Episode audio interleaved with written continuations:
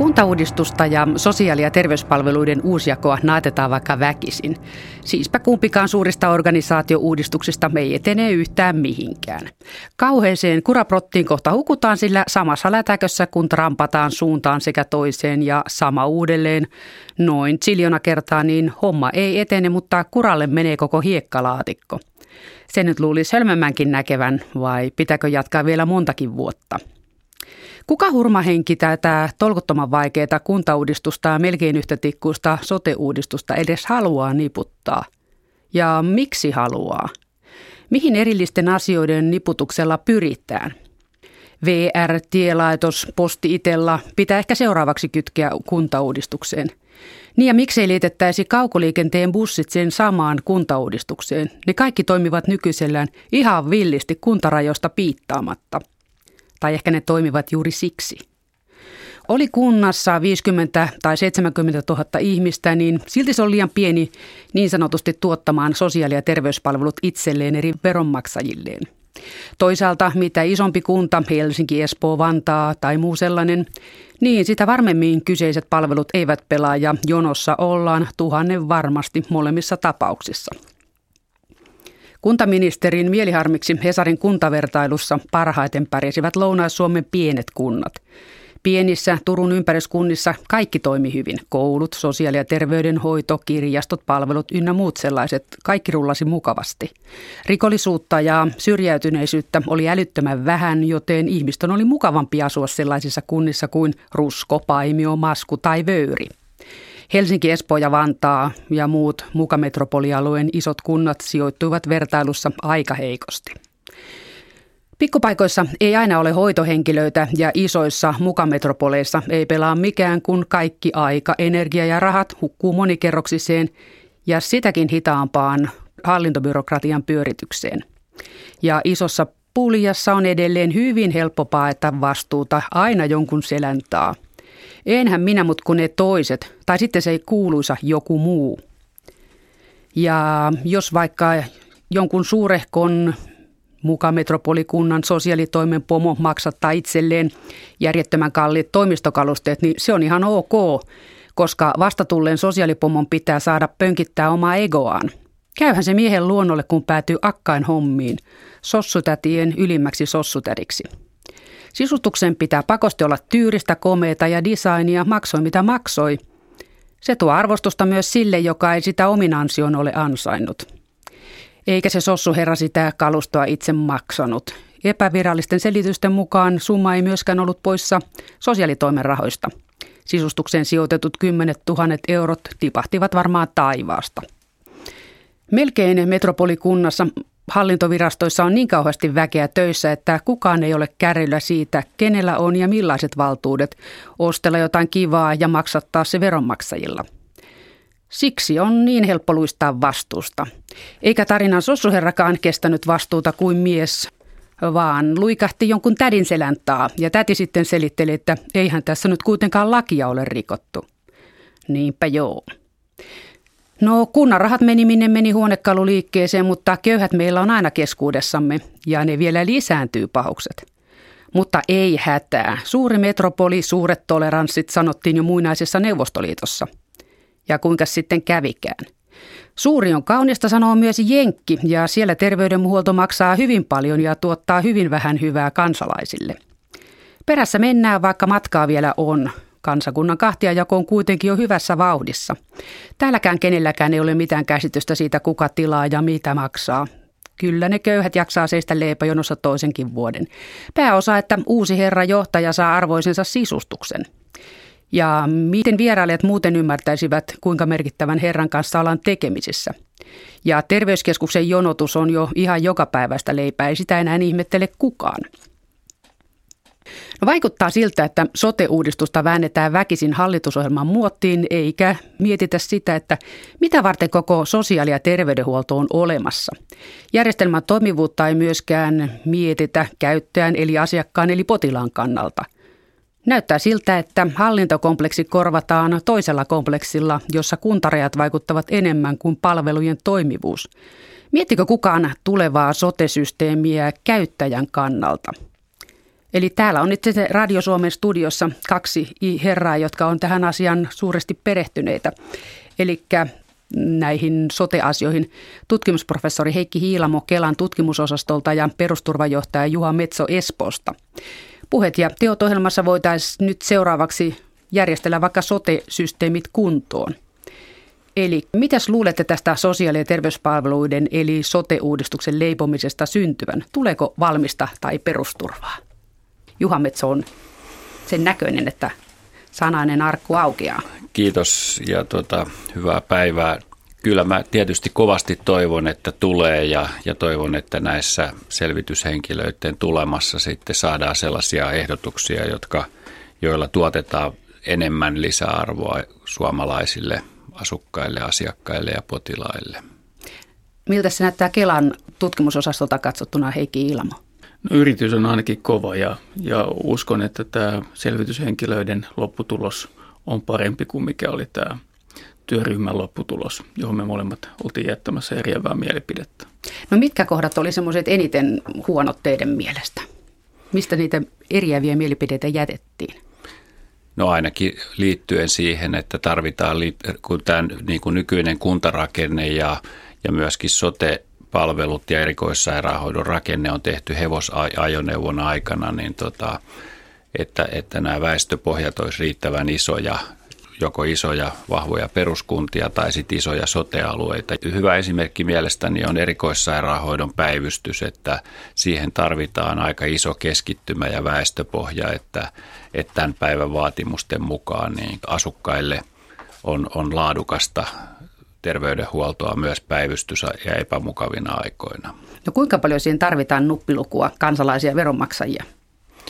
Esimerkiksi tuo aivohalvausyksikkö tai mm, joku sydänspesiaaliyksikkö, mihin tuodaan ne hätätapaukset myös jouluaattona tai mm, juhannuspäivänä? No se on varmaan niin, että se vaihtelee vähän, että tuota, että jostain kirurgiasta ja toimenpidealoilta on aika tuore Kuntaliiton teettämä tutkimus, jossa 200 000 väestöpohja tarvitaan siihen. Ja se ei ole kovin eksoottista lääketiedettä vielä, että sittenhän että on, on sellaisia asioita, joita Suomessa kannattaa tehdä vain yhdessä paikassa, jolloin tämä koko, koko Suomen väestö on esimerkiksi joku lasten sydänkirurgiat ja muut semmoiset, joita, joita te, nytkin tehdään vain yhdessä paikassa. Ja palovammakirurgia muistaakseni kahdessa Kuopiossa ja Helsingissä. Mm. Ainakin oli vielä vähän aikaa sitten kahdessa paikassa, vaan koska se on erikoisosaamista, sitä ei löydy muualta. No mikä oli sitten Kelan kannalta heikoimmat kohdat tässä edellisessä ehdotuksessa?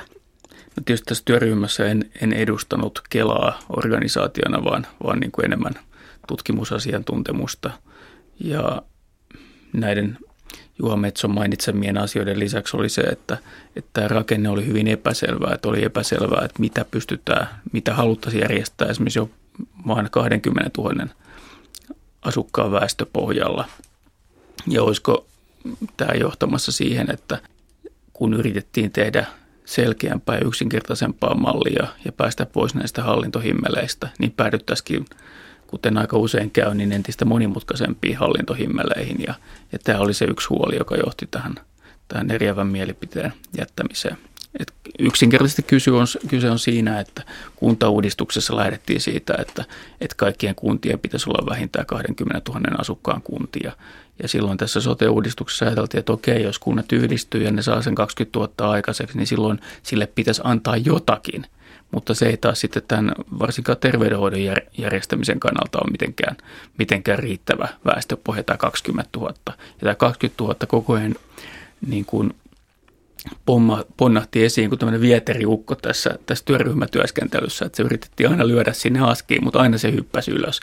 Ja, ja tota, tämä oli, tämä oli yksi, yksi hyvin konkreettinen asia, joka, joka monimutkasti ja hankaloitti tämän työryhmän työskentelyä ja varmaan oli, oli johtamassa myös tähän eriävään mielipiteeseen, että, että missään tapauksessa en ainakaan itse lähtenyt liikkeelle siitä, että välttämättä haluan jättää eriävän mielipiteen, vaan, vaan se oli pitkä harkinnan tulos ja yksi, yksi tärkeä syy oli juuri tämä 20 000 asukkaan no, miss, Mistä kivikaudelta se on peräisin se 20 000 asukkaan vieteriukko, että minkä takia se pomppii takaisin, kun kukaan mm. ei usko, että no se, se riittää mm, mihinkään. Se, se on pelkkä poliittinen läpätys, että on tempastu jostain takataskusta kuntakouksi 20 000, kun yritetään väkisin survoa se kuntauudistus tähän, kun minun mielestä nämä on kaksi eri asiaa. Joo, no se tulee tästä paras laista, että se oli jo siinä, siinä mukana ja johonkin kohtaan se raja tietysti täytyy asettaa, mutta tietysti voi kysyä sitä, että onko se raja oikealla kohdalla sitten, sitten esimerkiksi täällä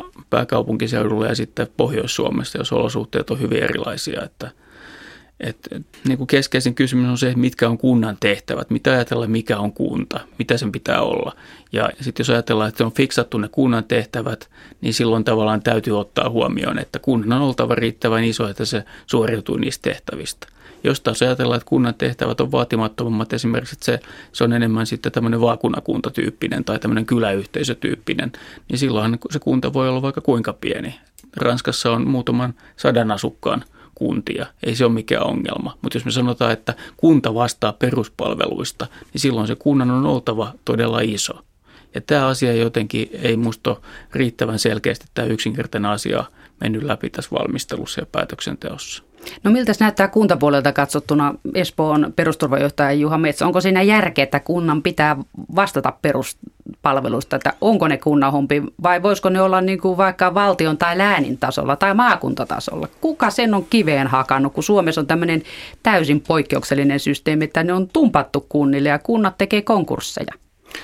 No ei se itsestään selvä tietenkään ole, mutta että Suomessa se nyt on Se on linjattu. poikkeuksellinen järjestely maailmassa.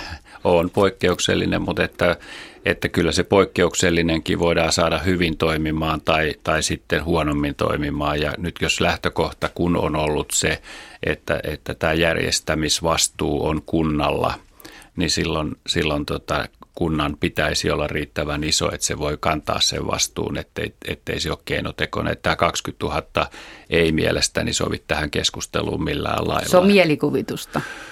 No voi se olla sitäkin, mutta että se sillä... Vilkasta se, mielikuvitusta. Mm, si, mutta että se, totta kai sitten niin kuin meitähän on koko Suomessa yhden tämmöisen, ei nyt niin hirveän isonkaan kaupungin väestö ja kyllä tämä voitaisiin järjestää valtakunnallisestikin tai, tai muulla tavalla, mutta että nyt on ajateltu, että lähestytään tätä asiaa vahvan kunnan tai vahvan sotealueen kautta ja silloin, silloin mä, mä ajattelen, että noin 20 kuntaa tai sotealuetta yhteensä niin kuin – niin, niin mahdollista sen, että huomattavasti paremmin kuin nykyisin voitaisiin tämä järjestämisvastuu kantaa.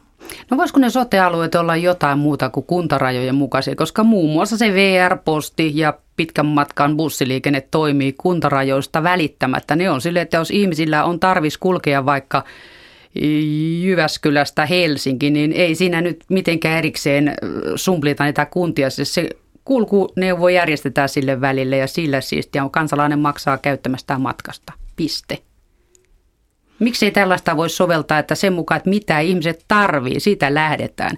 Eli jos niillä on haava sormessa, johon tarvii tikit, ne menee terveyskeskukseen. Jos se käsi on poikki, ne menee keskussairaalaan, missä se kipsataan. Ja sitten jos sille tarvitsee tehdä jotain isompaa operoa, niin sitten mennään seuraavaan pykälään, mikä on sitten joku yliopistosairaala tai vastaava, missä sitten tehdään joku vaativampi operaatio sille kädelle, jos on tarvis. Mm, niitä on enemmän sitten tämmöinen vaku- hoitoketju. Niin, tai tämmöinen niin kuin vakuutuspohjainen järjestelmä, mikä on aika monessa muussa maassa, että on tämmöinen kansallinen terveysvakuutus. Ja, ja Kansaneläkelaitoksen niin, kansallinen juuri niin, että se on, se on tavallaan, meillähän on tämmöinen niin kuin kansallinen malli, mutta että se koskee enemmän sitten niin kuin yksityisiä palveluita, että me voidaan yksityisistä palveluista saada, saada Kelakorvausta. Mutta, mutta että yksi vaihtoehto on tosiaan se, että, että terveyspalvelut järjestettäisiin kansalliselta pohjalta. Kun meillä on se Kela jo, niin minkä takia sitä ei tässä oteta hyötykäyttöön? Perustetaan kaiken maailman himmeleitä, on perustettu tähänkin asti kymmenen vuoden välein aina uusi himmeli ja taas lisää. Kela on ollut maailman alusta asti melkein. Hyödynnettä sitä. Joo, siinä, Valtakunnallinen siinä on, organisaatio. Joo, joo, kyllähän se periaatteessa olisi mahdollista, mutta sitten taas tässä on ollut tämmöisiä keske, keskeisiä ajatuksia tässä uudistamisessa. On ollut tämmöinen integraatio, että integroidaan myös sosiaali- ja terveyspalveluita. Ja se on ollut yksi tämmöinen niin kuin keskeinen uskomus, että sieltä saadaan jotain lisää.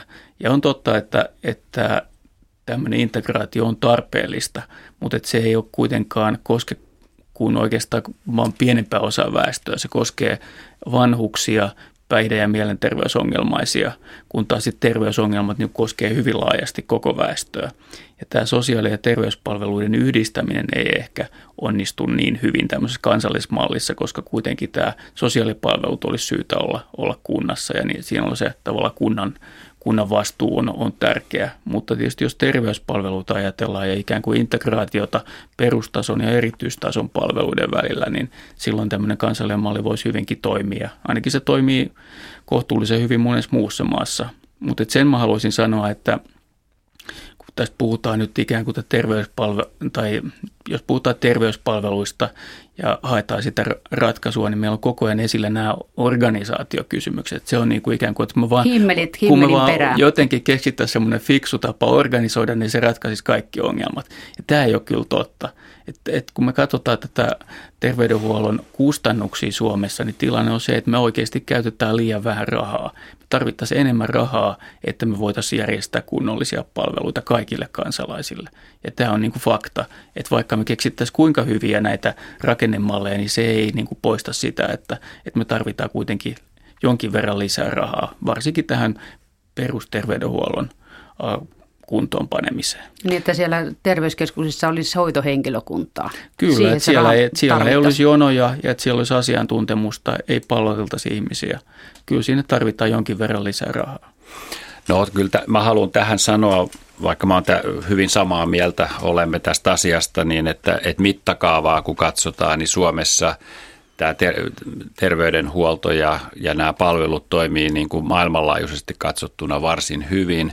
Ja nyt tämä sote-uudistuksen pitäisi tuoda niihin, mitkä on ongelmia, niin parempia ratkaisuja. Ja meidän pahimmat ongelmat on nyt perusterveydenhuollon toimivuudessa tai toimimattomuudessa. Ja siihen keskusteluun pitää sanoa mielestäni se, että että tämä monikanavainen rahoitusmalli, mikä Suomessa on, niin on yksi kompastuskivi myöskin siinä, että, että varmasti näitä hallintohimmeleitä kehittämällä ja, ja organisaatiorakenteita, ne voi mahdollistaa ehkä parempaa toimintaa, mutta ne ei ratkaise sitä peruskysymystä, mikä, mikä nyt on, että perusterveydenhuolto on kriisissä.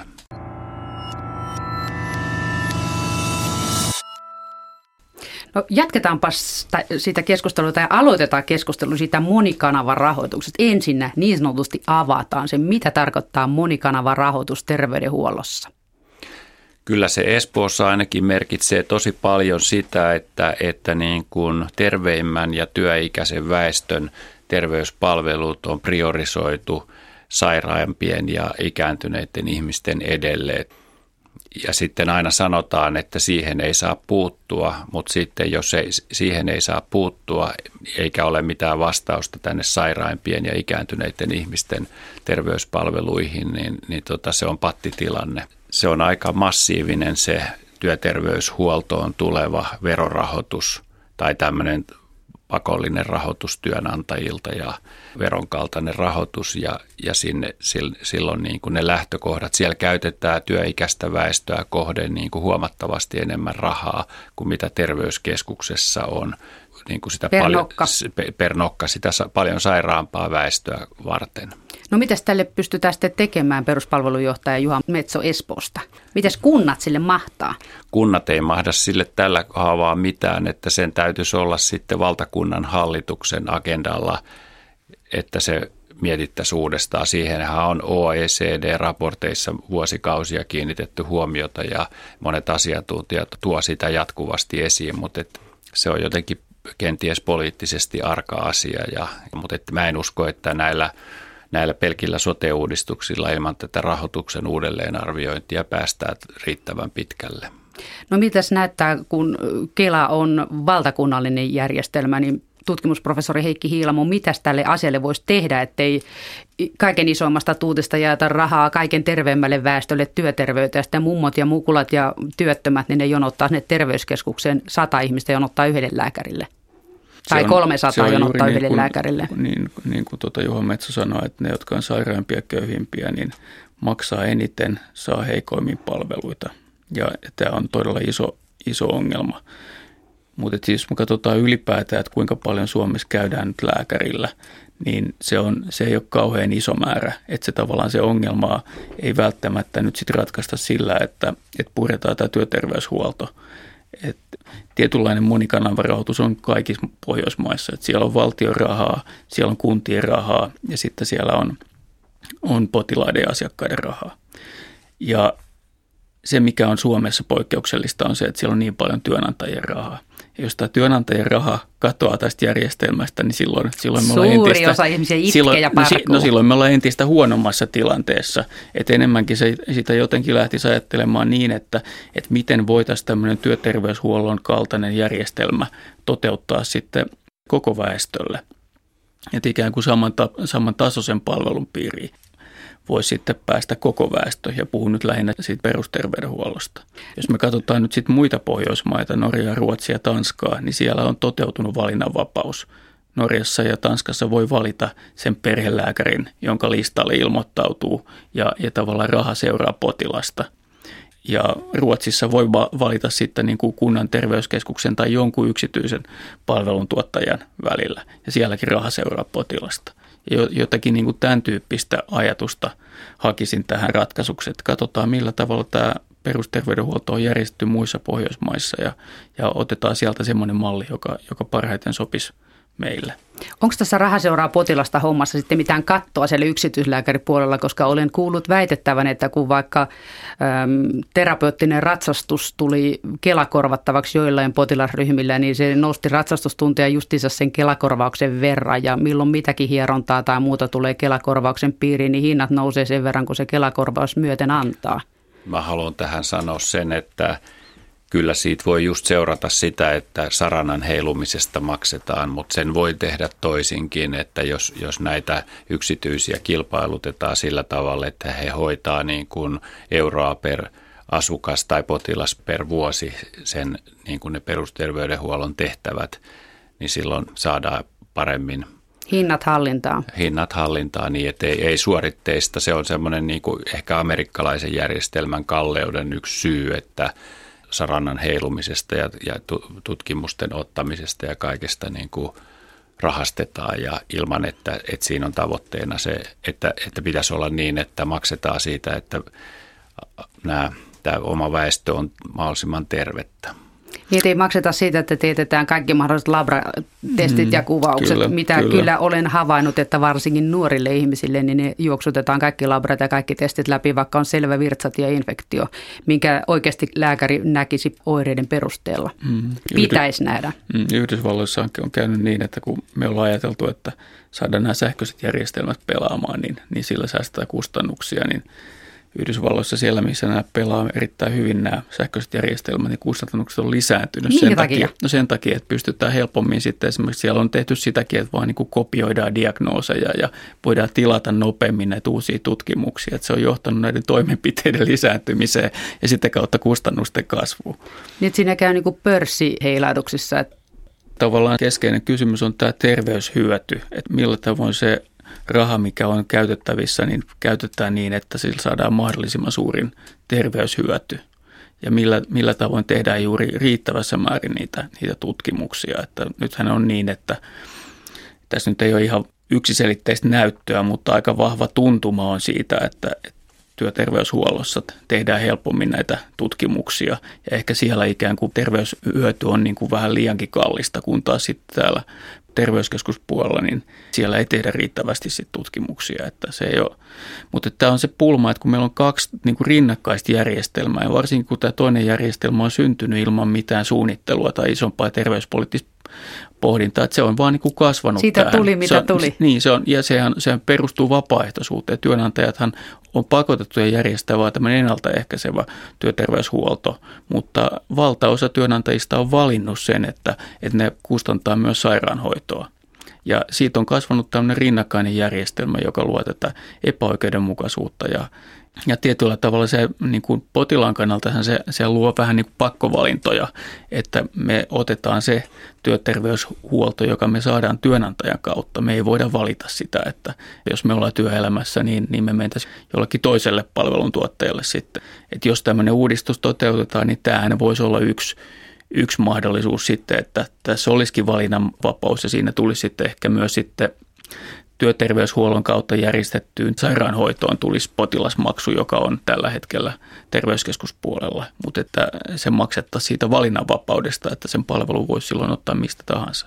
Ja sitten se kiihoke tälle palvelun tuottajalle pitäisi olla niin päin, että se tekee sitä enemmän voittoa, mitä terveempänä se, sen kohdeväestö pysyy, eikä siitä, että miten usein sarana heilahtaa. Niin, että sitä potilaiden juoksuttamisesta edes sun takaisin, niin käynneistä ja, ei makseta. Eikä labrasta ja röntgenistä, että niistä ei saa mm. automaattisesti niin kuin lisää kassavirtaa. Terveistä niin. potilaista maksettaisiin. Niin, että käytännössä se tapahtuu niin, että esimerkiksi täällä Norjassa ja Tanskassa niin tämmöisen niin sanotulla kapitaatiomaksulla, että siellä on se tietty määrä ihmisiä on tämän lääkärin listalla ja sen, sen niin kuin ikään kuin hoitovastuun piirissä. Ja tästä listan koosta maksetaan tietty summa. Ja, ja silloin, jos tämä summa on iso, tämä kapitaatiomaksu, niin sehän kannustaa juuri siihen, että, että ihmiset on terveitä. Mutta yleensä tämä kapitaatiomaksu on sitten yhdistetty myös niin kuin suoritekorvauksia, joka perustuu sitten toimenpiteisiin, jotka määritellään tietyllä tavalla. Yleensä näitä kahta korvaustapaa yhdistelemällä on sitten saatu ja haettu sitä mahdollisimman tehokasta mallia. No, miten nämä systeemit muissa Pohjoismaissa toimii, nämä meikäläisistä poikkeavat? Missä maassa ne toimii? Kyllä ne toimii aika hyvin Norjassa, Tanskassa ja Ruotsissa, jota nyt jonkin verran tunnen. Ja siellä ei ole jonoja. Ja sitten keskeisin juttu on se, että kaikki, koko väestö on perusterveydenhuollossa niin kuin yhden järjestelmän piirissä kaikkia kohdellaan samalla tavalla. Ja, ja se on tavallaan se iso juttu, kun nyt meillä kohdellaan eri tavalla niitä, jotka on työelämässä ja niitä, jotka on työelämän ulkopuolella. Ja opiskelijat on vielä erikseen. Opiskelijoissakin on oma sitten tämmöinen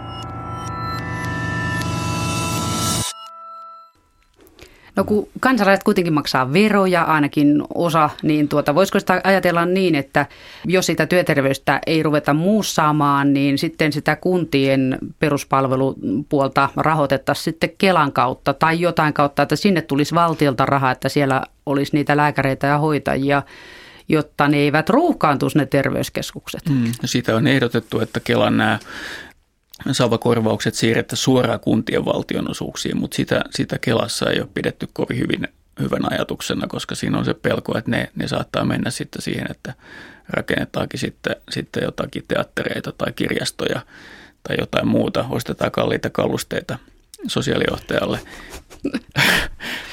et, et, niitä, et tavallaan, mutta tämmöinen ajatus siitä, että, että nämä olisi jotenkin korvamerkittyjä sitten kunnan terveysmenoihin, niin, niin se, se tuntuu tietysti luontevammalta ratkaisulta.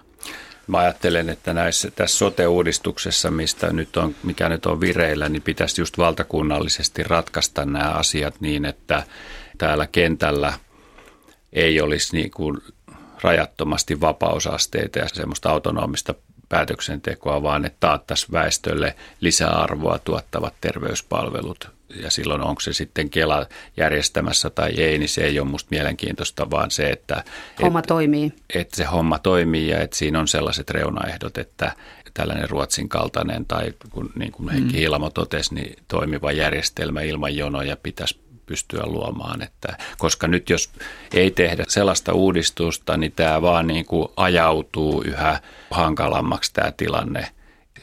Sitten mä vielä haluan sanoa tässä, että että tosi monet asiat tässä työterveyshuollossakin nykyisin niin perustuu terveystarkastuksiin ja kaikkeen semmoiseen. Ja siitä on erittäin luotettavaa ja hyvää tietoa, että semmoisen kansainvälisen Cochrane Collaborationin tutkimustietoa, että, että terveystarkastuksista ei taida olla oikein mitään hyötyä.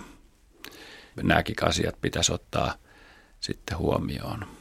Niin, että ihmiset eivät muuta elämäntapojaan, kun niille tulee ne kymmenvuotistarkastukset, että nyt on liikaa kiloja, norttia liikaa kuluja, kaljaakin menee turhan pääten, niin ei vaikuta mitään. No siis siinä keskeinen tulos oli, että ne, joille tehtiin terveystarkastuksia – niin niille ei ollut niihin verrattuna, joille ei tehty terveystarkastusta, niin ei ollut eroa syöpän esiintymisissä, sydäntaudeissa ja näissä vakavissa asioissa, että siitä ei näyttänyt olevan mitään hyötyä, että niitä pitäisi tehdä hyvin säästellen eikä niin terveystarkastususkossa, että ne on aina, aina hyödyllisiä, niin kuin nyt tämä meidän järjestelmä monessa kohtaa perustuu semmoiseen.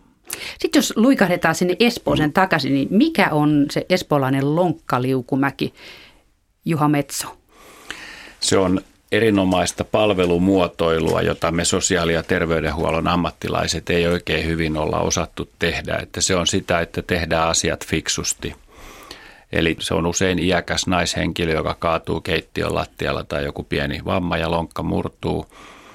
Niin ennen hän oli HUSissa ja terveyskeskussairaalassa 43 vuorokautta yhteensä. Tai sitten Espoossa se oli jostain syystä vähän lyhyempi, 34 vuorokautta. Sitten kun tämä tahallaan suunniteltiin fiksulla tavalla se murtumasta, se toimintamalli, niin tota, se putosi siitä 43 tai 34 vuorokaudesta 23 vuorokauteen yhteensä sairaalassa, joka on tosi iso muutos. Ja sitten siihen liittyy se, että nämä potilaat kotiutu siis nopeammin, paremmassa kunnossa ja tyytyväisempänä kuin aikaisemmin. Ja vielä tärkeämpää, niin sitten selvästi pienempi osa jäi pysyvään laitoshoitoon sen murtuman jälkitilanteessa. Ja, ja se on tällaista palvelumuotoilua ja mä haluan tähän sanoa, että tämän sote-uudistuksen ihan keskeisiä asioitahan – on juuri se, että me tuotetaan lisäarvoa meidän näille potilaille tekemällä parempaa yhteistyötä perusterveydenhuollon, erikoissairaanhoidon ja sosiaalipalvelujen kesken ja tuotetaan tätä liukumäki hyötyä, mitä, mitä tässä yhdessä aika pienessä potilasryhmässä on, on pystytty tekemään. No mitä siinä tehtiin eri lailla kuin ennen, jos vaikka vinkiksi heittäisi puolelle Suomelle? No esimerkiksi se, että murtuma potilas päivystyksessä, niin ennen laitettiin iäkkäälle ihmiselle tippa suoneen ja hän sai odottaa pari vuorokautta tai jotain sitä leikkausta, niin nyt hänet leikataan nopeammin kuin aikaisemmin, ei vieläkään riittävän nopeasti. Ja sitten heti ennen leikkausta jo käynnistetään suunnitelmat kuntoutuksesta ja ja kotiutuksesta. Ja puhutaan, että jos on tämmöinen läheisvalmentaja tai coachi, jos mulla olisi tämmöinen lonkkamurtuma, niin mä toivoisin, että joku mun lapsista tai lapsen lapsista tulisi mun kaveriksi jotenkin kannustamaan, että sitten kaikenlaiset kotiutukseen liittyvät järjestelmät, kaikki tehtäisiin niin kuin etukäteen, huolehdittaisiin ravitsemuksesta niin, että vanhukselle ei käynnisty katabolia, joka heikentää. Polttaa lihaksia, polttaa lihaksia ja, ja sitten kun yleensä semmoisessa tilanteessa ollaan jo lähtiä päälle hauraita, niin se semmoinen ratkaiseva toimintakyvyn heikkeneminen on kohtalokasta. No miltäs Heikki Hiilamo kuulostaa, pitäisikö tämmöinen systeemi levittää ympäri maata? Niin, tätä mä oon ihmetellyt, että kun kunnat aina, aina kehittää näitä tämmöisiä malleja ja kehuu aina omia ja, ja tulee mieleen, että no hei, jos tuo on todella noin hyvä, niin eikö kaikkien kannattaisi tehdä samalla tavalla, että mistä, mistä niin kuin semmoinen miksi joku levittämistaito niin tulisi. Niin, niin, niin, että miksi niin kuin toinen kun kuuluu, miten se pitäisi tehdä, niin miksi jatkaa sitten teke, tekemällä sitä he, heikosti, että jotenkin nämä pitäisi saada, saada nämä hyvät käytännöt yleistymään, että, eikä niin, että sitä pyörää keksitään uudelleen sitten 336 paikassa erikseen. Onko se arvovalta kysymys, että joka kunnassa se pitää keksiä itse, niin kuin Suomessa tämä, että kunnat hoitaa terveydenhuollon, niin se on itse keksitty, kun kellään muulla ei sellaista ole. Ja sitten siitä pidetään kynsi hampaan kiinni, se on ihan omatekoinen. No kyllä mä, mä ajattelen, että meillä pitäisi olla valtakunnallista tämmöistä niin kuin tahdosta riippumatonta ohjausta joissain asioissa. Lääkintöhallitus. No siis ei peruutuspeilistä, vaan semmoista, millä olisi kuitenkin hampaita valtakunnallisesti niin kuin sanoa, että miten se liittyy siihenkin, että ei voi tehdä jokaisessa pajassa tämmöisiä vaativia toimenpiteitä, että niin kuin jonkun vaativan toimenpiteen tekemiseen tarvitaan tietty osaaminen ja niitä tapauksia täytyy vuoden mittaan olla riittävästi, että se osaaminen säilyy ja kehittyy, että, että meillä on liikaa vapausasteita mm. tehdä niin kuin huvittaa ja sitten se, se on totta, että niin kuin se, miten on aina ennenkin tehty, on ihan valtava voima joka organisaatiossa, että muutosten tekeminen on vaikeaa. Me ollaan tota Espoossa opettelemassa sellaista, että meillä kaikilla olisi kaksi työtä, oma työ ja oman työn kehittäminen ja me ollaan otettu oppia Jönköpingin Landstingetistä Ruotsista. Niillä on Ruotsin parhaat potilastulokset, erinomaiset henkilöstötulokset ja ne on Ruotsin halvin landstinget näistä siellä 24 landstingettia, niin ne on tehnyt parikymmentä vuotta tämmöistä systemaattista työtä ja niillä se niin kuin koko henkilöstö kehittää omaa työtänsä. Ja mä ajattelen, että se on, se on hieno niin kuin asenne tähän tekemiseen, että kaikki kehittää sitä omaa työtä. Ja, ja se on vielä niin, että, että potilas on siinä niin kuin fokuksessa, että ei organisaatio tai ammattiryhmät. Eli mennään niin asia edellä eikä hallintokoneiston pillin mukaan, mutta onko se Landstinget maakuntataso vai läänintaso maakunta? on kai niin kuin, onko se suomeksi maakuntakäräjä? Mm, se on, joo, joo, kyllä. Siis kyllä. mä sitä koko joo, luokkaa vaan kyllä, mikä se koko on niin kuin oma verotusoikeus, että siellä on niin kuin siinä mielessä tämmöistä taloudellista itsenäisyyttä sillä tasolla. Ja sitten se, jos me, meillä Suomessa olisi minun mielestä se noin 20 vahvaa peruskuntaa tai sotealuetta sopiva määrä, niin, niin sitten jos Ruotsissa on 24, niin me puhutaan suunnilleen samanlaisista mm. suuruusluokista.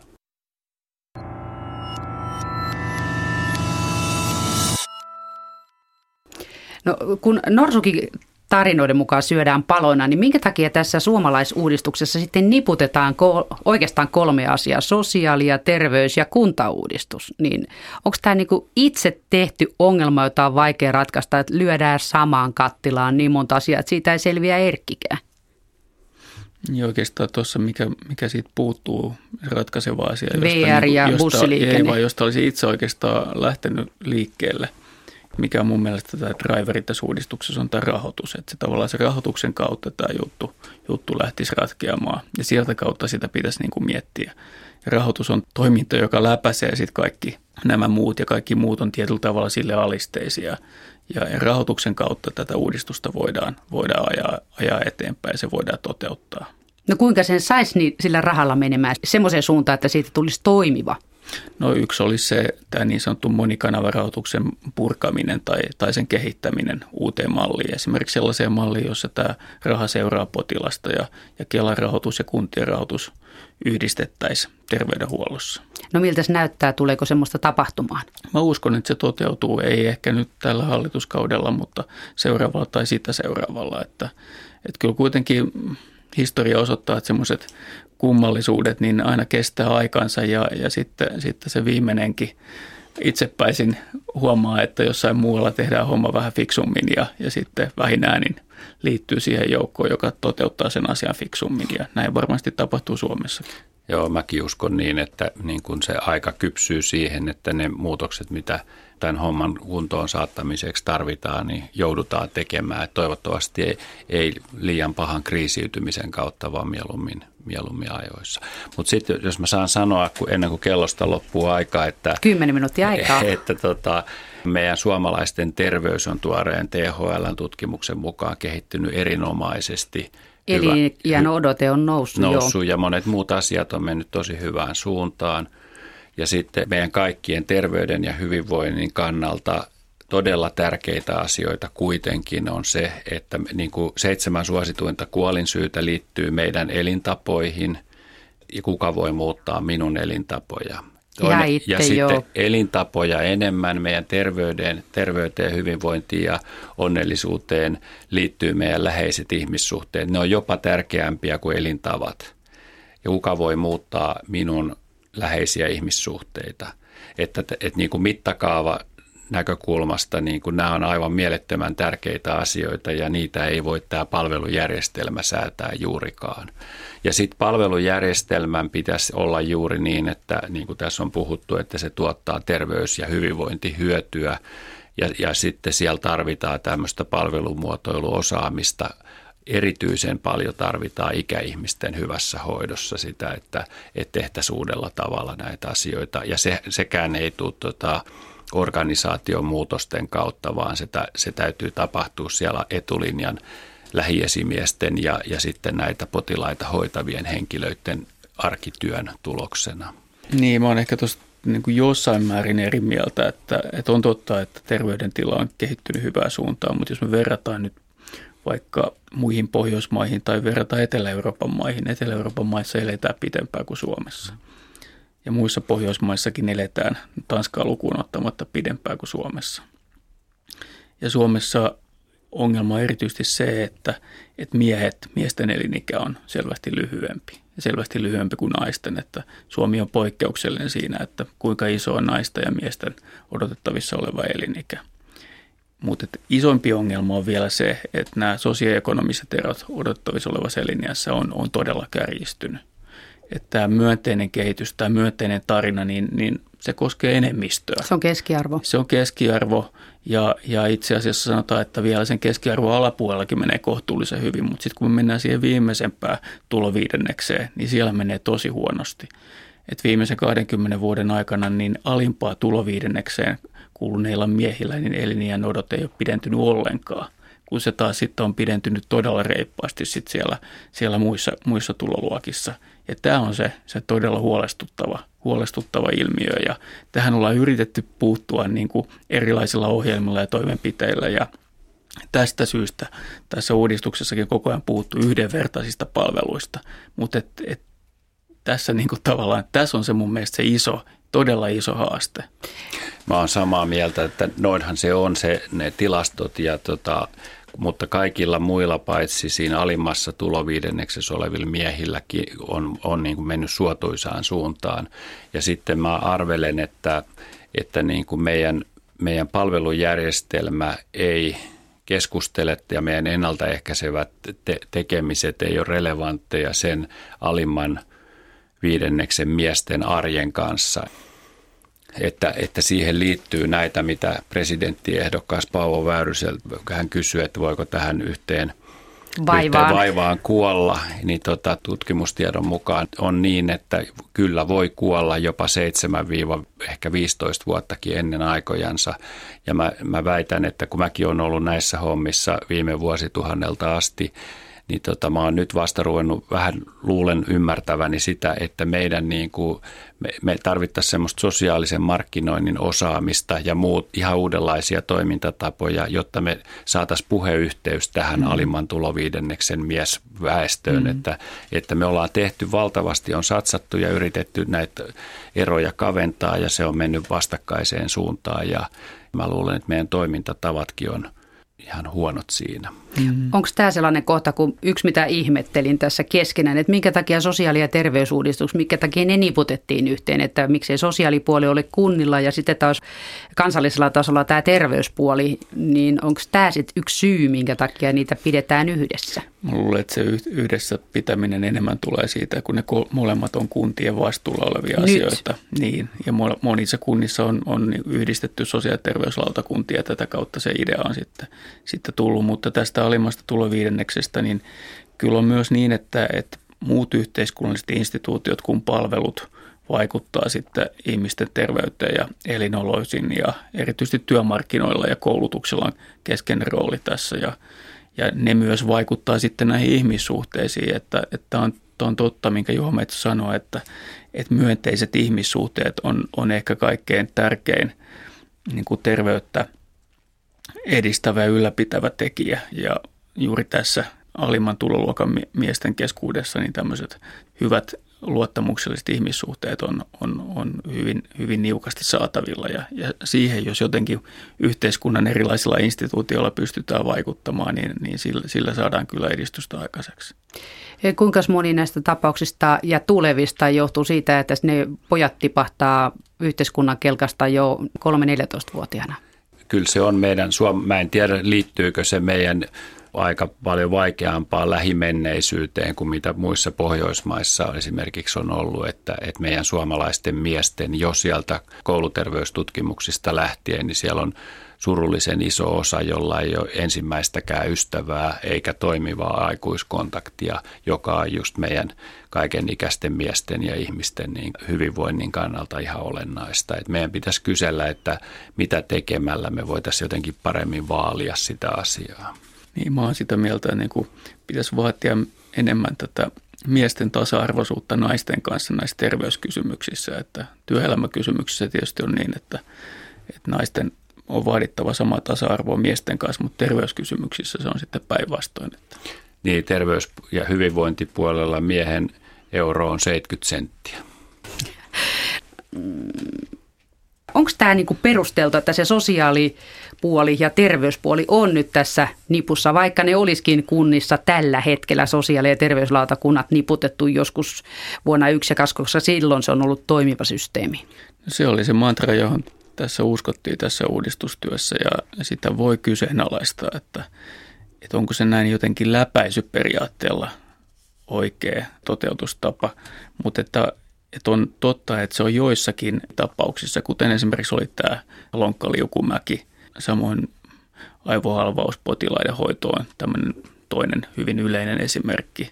Samoin sitten päihdeäitien tilanteet, ylipäätään päihde- ja mielenterveysongelmat. Siellä on niin kuin todella iso tarve saada saumaton yhteistyö sosiaali- ja terveyspalveluiden välillä, mutta jos puhutaan niin kuin koko väestöstä laajemmin, niin ja siitä väestöstä, joka käytännössä kuitenkin sitten maksaa tämän lystin verorahoillaan, niin heille on tärkeää, että he saa sen, sen palvelunsa nopeasti ja ehkä he, myös se, että he voi itse vaikuttaa sen, mistä sen saa sen palvelun. Ja, ja se on sitten yleensä terveyspalvelu, josta on kyse. Että. Sanoisin, että ehkä vähän liikaa uskotaan tähän, tähän integraatioon ja siitä saataviin hyötyihin noin laajassa mittakaavassa, että ehkä jotenkin semmoisena kohdennetumpana voisi vois saada enemmän tästä irti. No mitäs mieltä kuntapuolella, onko se järkevää, että se on koko matkalta kylkikyljessä sosiaali- ja terveyspalvelut vai että se olisi kohdistettu sosiaalipalvelut sinne, mihin ne oikeasti liittyy siinä terveydenhuollossa. Jos joku hakee kipsin murtuneeseen ranteeseen, niin siinä ei sosiaalipuolella ole paljonkaan tekemistä.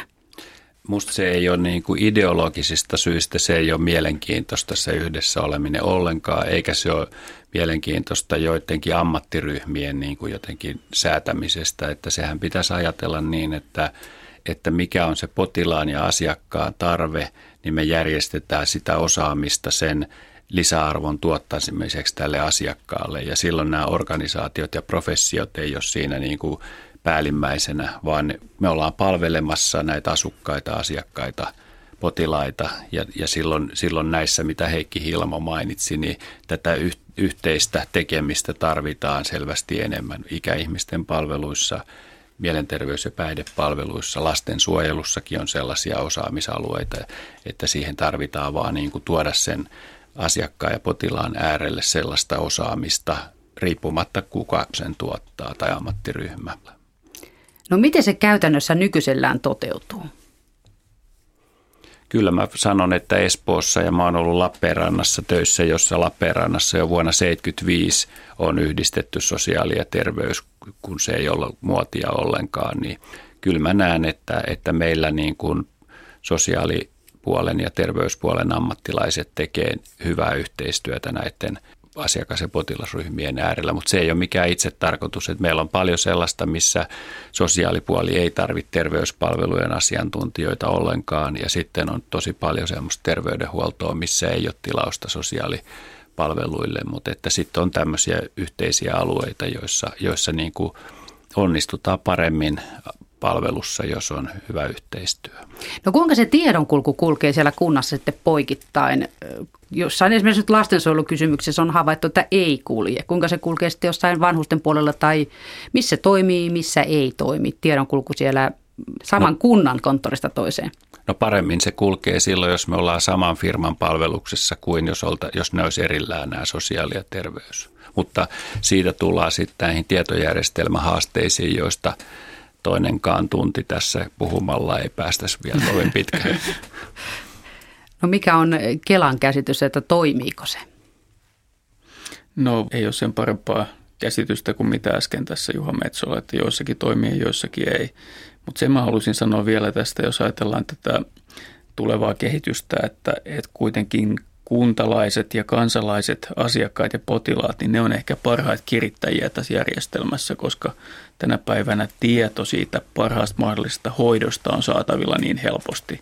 Meillä on käypähoitosuosituksia ja, ja kuka tahansa pääsee netin kautta tutkimaan PubMedistä viimeisintä lääketieteellistä tietoa mistä tahansa vaivasta ja, ja kansalaiset osaa – ottaa selville asioita ja, ja vaan osaa vaatia. Ainakin toiset osaa vaatia ja, ja parhaassa tapauksessa se, että jotkut osaa vaatia, niin tulee sitten kaikkien muidenkin hyödyksi. Niin se vetää tavallaan perässään sitä Kyllä. järjestelmää. Kun... Kyllä. Potilaiden rooli on muuttumassa ja muuttaa muuttumassa hyvinkin radikaalisti ja, ja, ja se kirittää myös näitä, näitä järjestelmiä ja kirittää kehittämään palveluita. Helpottaako se vai vaikeuttaako tämmöistä uudistamista, kun täällä on niin kuin, kuntapuolella on jo väkeä vaikka kuinka ja sitten on, on hallitusohjelma ja sitten sinne tuli vielä ne potilaatkin sekaan tössöttämään. Niin mitäs, sitten siinä on lisää vaan mielipiteitä? No se parantaa, parantaa tota ja vaikeuttaa ja kyllä mä aina ajattelen, että se on hyvä asia, että espoolaiset asukkaat on koulutettuja ja osaa vaatia – hyvää palvelua, koska sitä vartenhan me ollaan kuitenkin olemassa, että sitä tehdään yhteisillä varoilla vielä.